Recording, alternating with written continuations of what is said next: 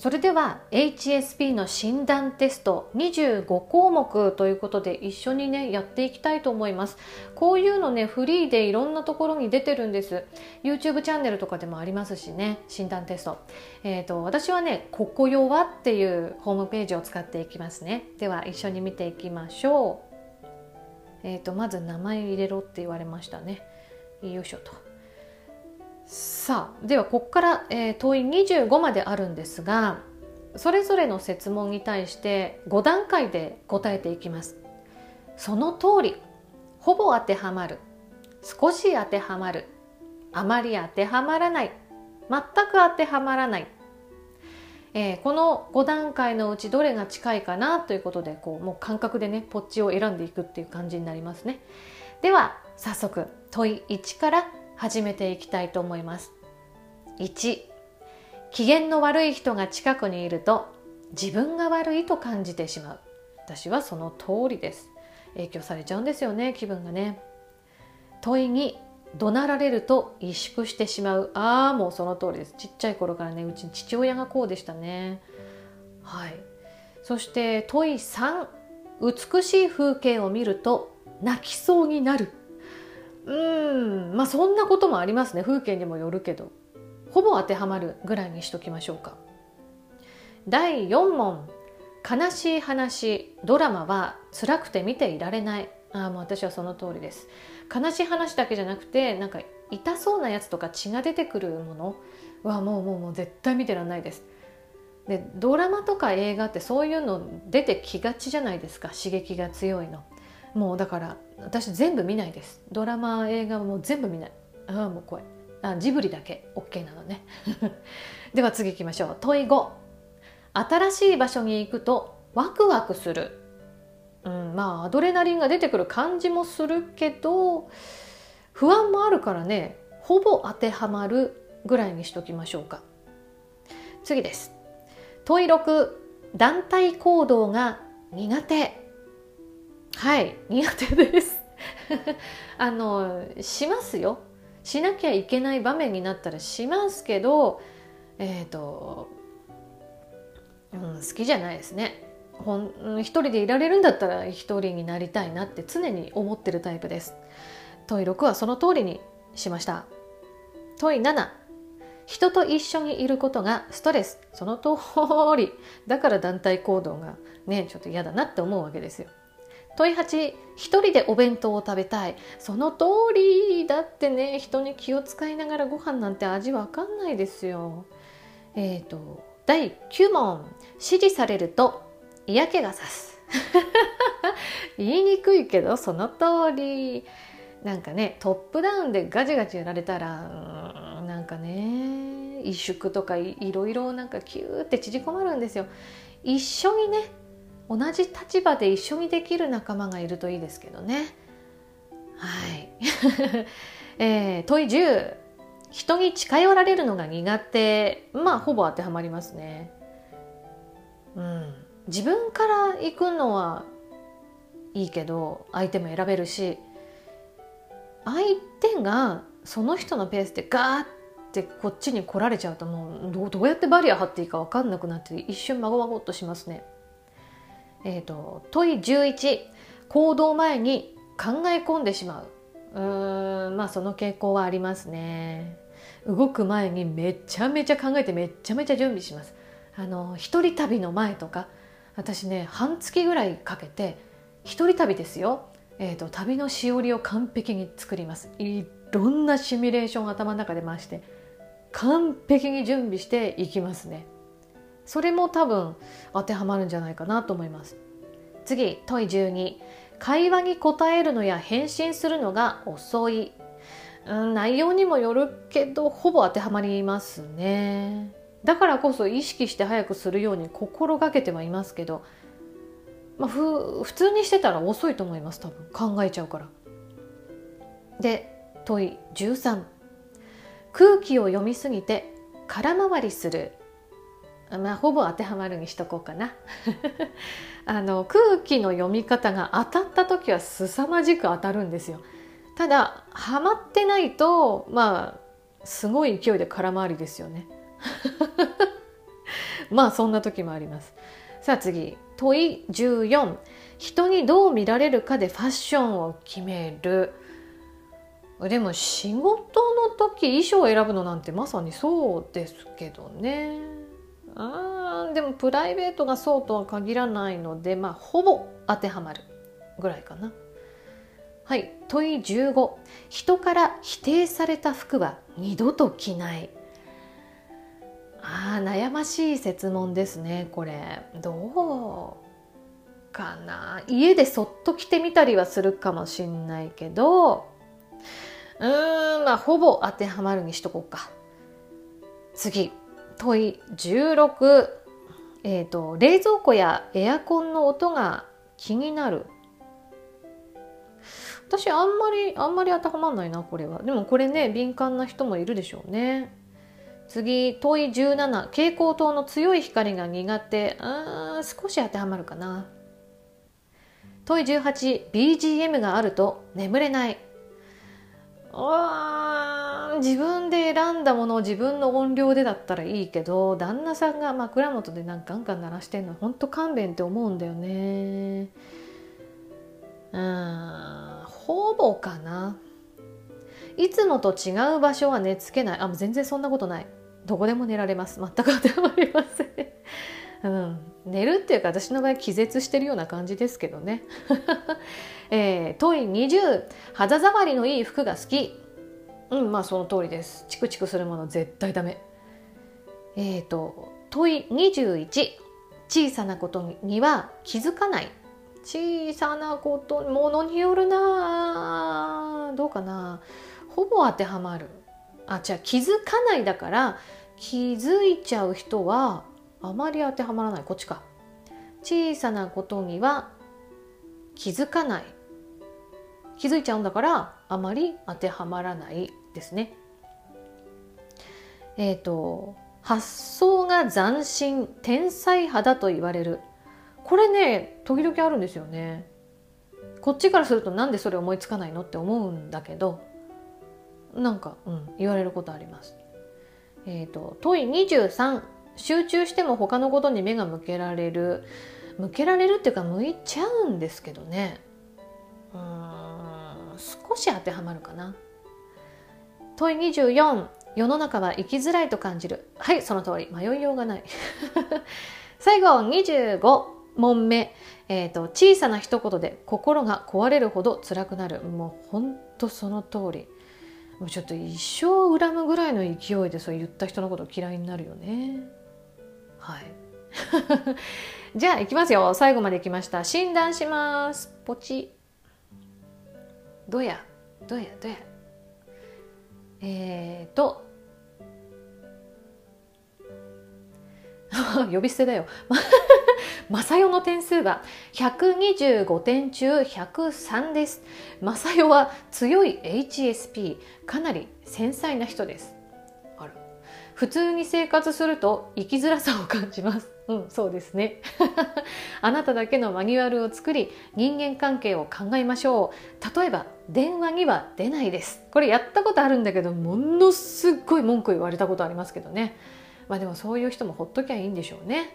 割り切ってね あなたの繊細さは武器になります人にも自分にも優しくできる環境へ旅立ちましょうなるほどね。さあ皆さんどんな感じだったでしょうか？ちょっとね私がポチポチしながらあの収録をしていきましたので皆さん自分がね何点出るかっていうのは「ここ弱」の HSP 診断のページへ飛んでみてください。概要欄に貼っておきますね。やってみてください。皆さんは何点でしょうか？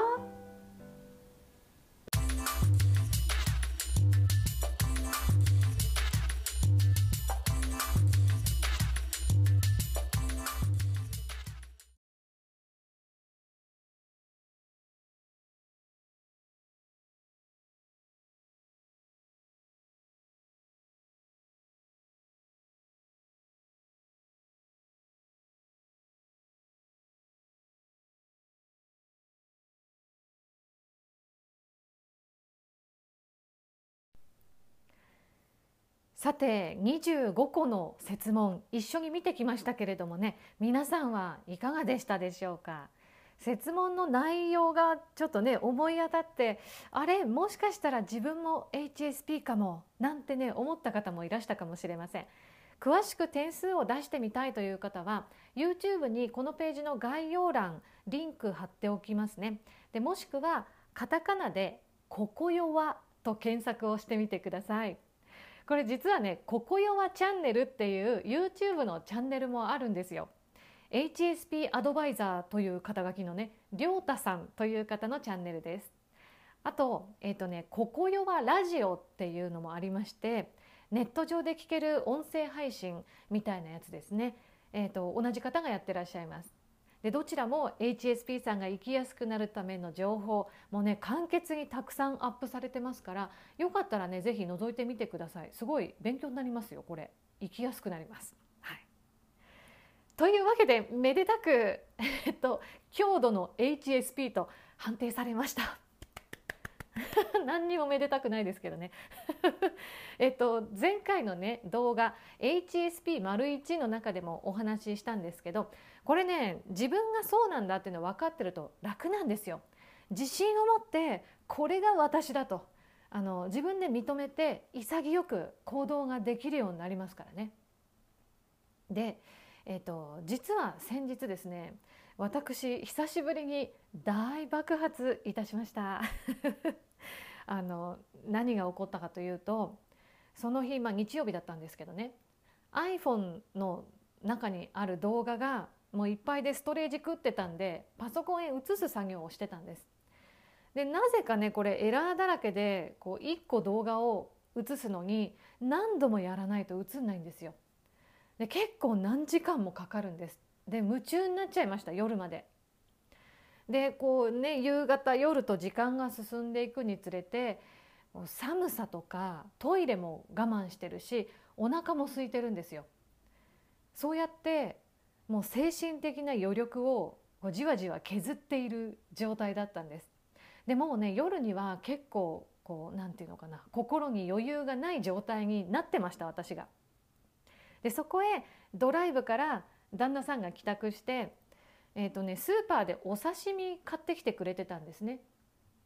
稲田ってわかります？白身魚の、えーと、結構大きい魚なんですけどお刺身の切ってないやつ柵ですね2柵バンバンと入った 大きいパックを買ってきました旦那さんが。でいつもだったらいいんですよ。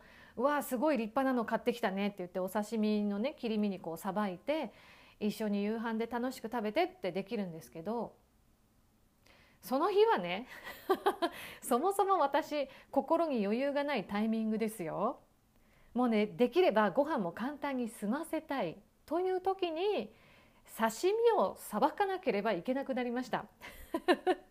でしかもそのパック開けてみたら骨が結構あるんですよ。あの縦方向に入ってる中骨。太いんですよね大きい柵って。え骨抜きしなきゃいけないの？ってなるわけですよ。じゃあちょっと今余裕ないから明日でいいってわけにもいかないんです。実はその翌日から旦那さんが出張でなんか23日いないっていうタイミングだったんで 翌日にすることもできない。じゃあ旦那さんがさばけばいいじゃんってそれも自分ではできないんですよ。ああもうやだやだ。で、えーとお刺身だけではね夕飯にはならないのでなんか簡単にできるものと思ってとりあえずパスタ茹でながらソースを作りながら骨抜きしなきゃってあの指でちょいちょい抜けるような細いもんじゃないのでね専用の骨抜き用のピンセット持ってるんですけど、まあ、めったに使わないからどこにしまったか分かんないんです。探し回って見つかんないもうキッチン中引き出しいろんなとこ戸棚とかひっくり返してやっと発見したんですよ。でやっと骨抜きに取り掛かろうとするとなんかパスタが茹で上がってタイマーがピーピー鳴るっていうもうなんか大爆発をしました でもこれね私我ながら律儀だなと思うんですけどちゃんとね作るもの作ってパスタ仕上げてお刺身にきれいに切り分けてお皿に盛ってやった後に部屋に閉じこもってクッションに顔をうずめて「ノワー!」って叫びました めちゃめちゃ叫びましたただ叫びながらすんごい冷静なんですよちゃんとね冷静な自分がいるんですでその冷静な自分が叫びながらねいろんなことに気づいていましたのでちょっとその時の気づきのお話をねしたいと思います 変な話ですけどね。えーと、まずうんうんなるほど。今私は HSP の特徴が炸裂しているのだなっていうすごい冷静に斜め上から見下ろしてる自分がいます。これねさっきの25個の設問の中には出てこなかったんですけど HSP の人ってねマルチタスクが苦手な傾向があるんですって。あと人のペースに巻き込まれるのがとっても苦手です。だからこれはさっきの設問にもね人と一緒にいると疲れてしまうっていうのはありましたけどこういうことなんですよ。他人のペースに巻き込まれるのがすごく苦手。でこれはね私の特性であるっていうことがもう深いレベルで分かっているので単純に私の脳の特徴なんです。努力でどうにかなるっていう昭和の根性論とかじゃないんですよ。単純にあの髪が黒い目が青いとかそういう体の特性脳みその特性なので私が悪いことをしているのではない。だから自分を責める必要はないっていうことがうわーって叫びながらすっごい自分で分かってるんです。で同じように旦那さんを責める必要もないんですよ。あのね大丈夫ちゃんと分かってます。単純に美味しそうなお刺身を見つけちゃったんですよ。子供みたいですよね。もうね。なんかもう。しょうもな。だからそのねお刺身の大きいパックを見つけた時に一緒に楽しく食卓を囲むことを想像しながらルンルンルンっつってよかれと思って買ってきたんだなっていう。可愛いですね。旦那もね全然悪くないんですよ。ということは本当にね誰も悪くない。誰も私も旦那も私をこう産んだ親も誰も責める必要ないんですよ。単純に HSP という脳の特徴がここにあるというだけっていうことが叫びながらよすごい深いレベルで分かってるんですだからストレスを発散するために叫んでる割に心はねとっても楽だったんですよ。うんとね単純に脳内に分泌されたであろうストレスホルモンコルチゾールを発散させるための叫び。いいでしょ？この冷静な感じね。決して感情に取り込まれていないっていうの分かりますか？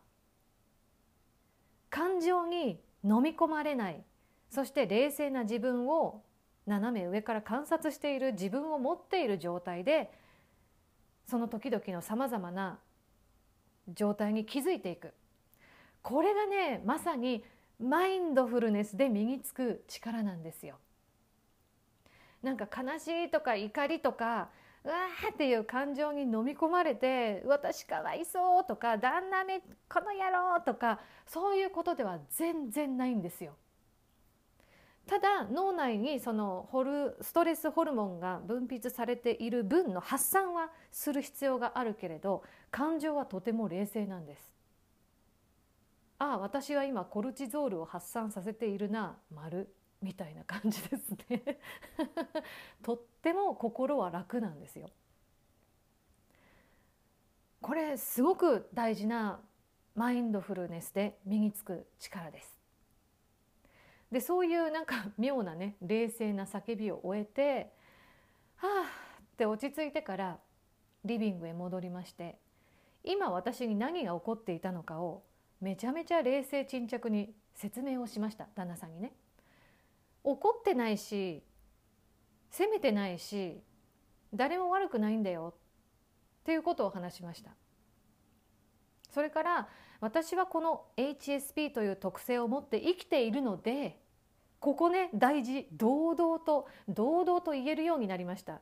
何のこうなんだろう。うんと気兼ねみたいなのもなくなんか私は悪いこんな迷惑な特性持ってとかそういうのないからね。そういうことではないので個人的に悪いことじゃないのでただただ背が高い低いとかそういうことと同じようにこの HSP という特性を持って生まれ持って生きているのでちょいとこちらの都合を考えるという協力をしてほしいぞっていうお話をしました。よく考えてください。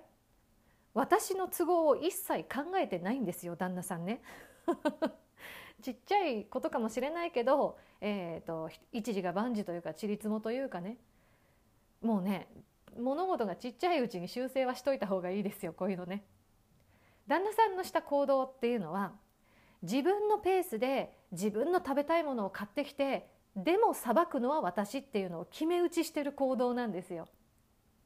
最後裁くところまで自分でやるんだったらいいけれど最後の責任までは取らないっていうそういう行動をね無意識でやってますよっていうことをまずお伝えしあのちょっとそういうのをまず気づいて控えてください協力をしてほしいですっていうお話をしました。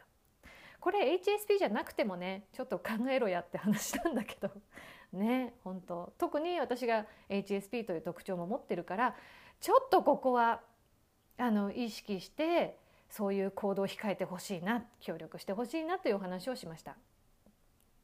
で、えーと今回みたいな場合 HSP さんがやりがちなのはなぜか相手の要望に応えるっていうのが前提になってしまうんですよ。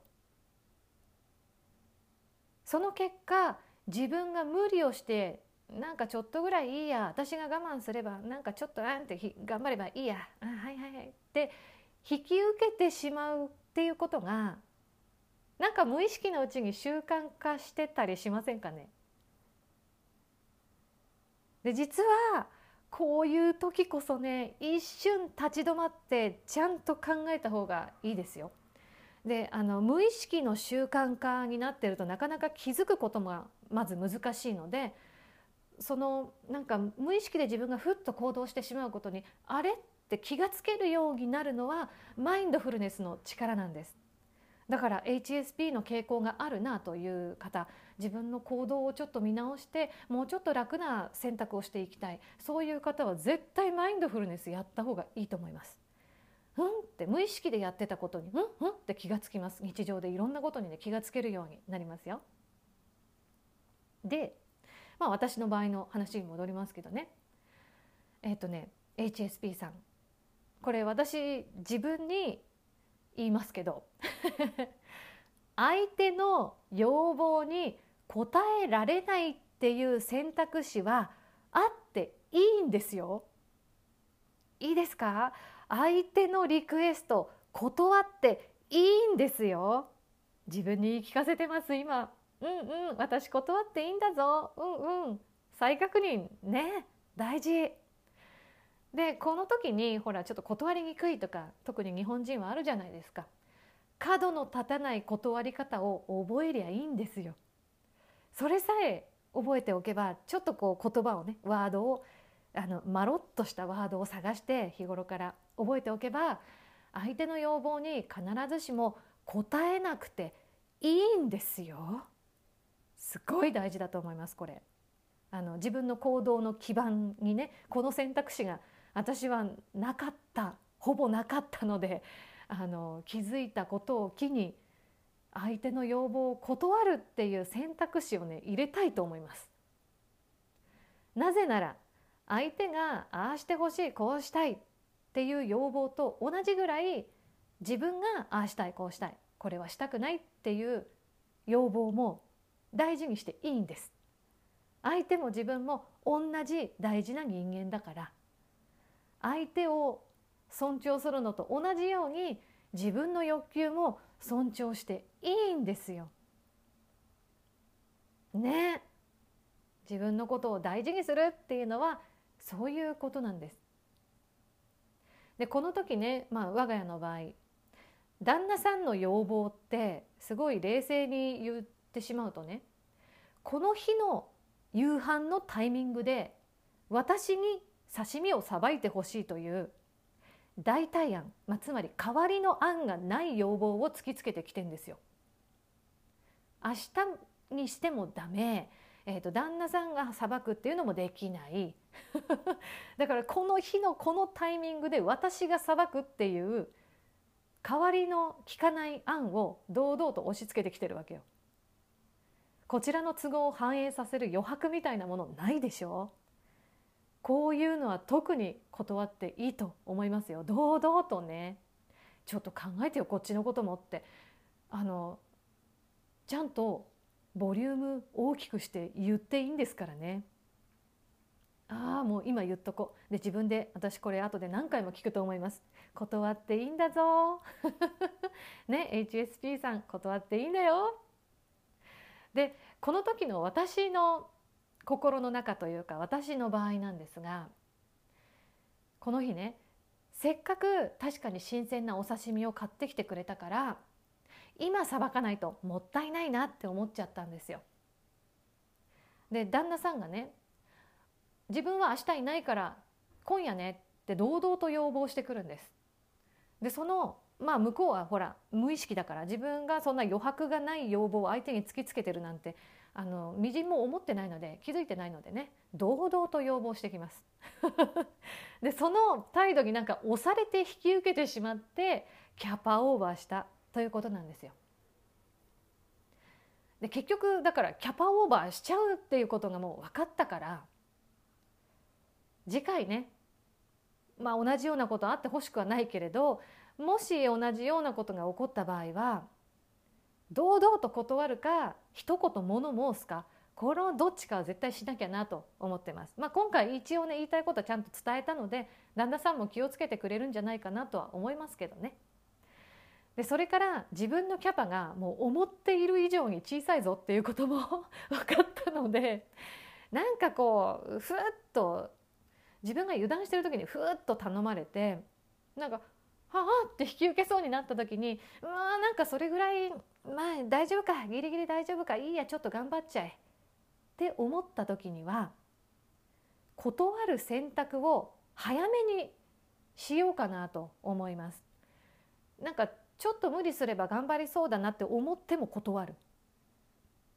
多分その自分がいけそうだなって思ってるえーと、ラインがどんぶり感情なんじゃないかなと思うんですよだから自分が大丈夫だって思うラインのもっと手前で断るっていう選択をちょっと試してみようかなと思ってます。これは相手が旦那さんじゃなくてもあの仕事の時とかでもねちょっと無理なことを言われた時には、えー、断るという選択肢をこう心の中に置き、えー、そうね実際に断れなかったとしてもこちらの気持ちや都合を伝える努力をするとかなんかこうちょっと渋った顔をするとかねなんかそれすらも隠して快く引き受けなければいけないとか思っちゃってたのであのえってちょっと困った顔してみるっていうだけでもすごい進歩だと思うんですよ多分ね。なんかいい人になる必要ないしいい人になりすぎちゃうと利用されちゃうしね HSP さんってそうなんですって。あのここよはチャンネル見てほしいんですけど HSP さんってやっぱりいい人でいなきゃいけないっていう思い込み強い人が多くってずるい人に利用されちゃうんですって。でそういうまあ特性もありますからちょっと渋い顔をしてみる。自分の気持ちや都合を伝えてみる。それからうんなんかいけそうかなどうかなって思った手前で断ってみる。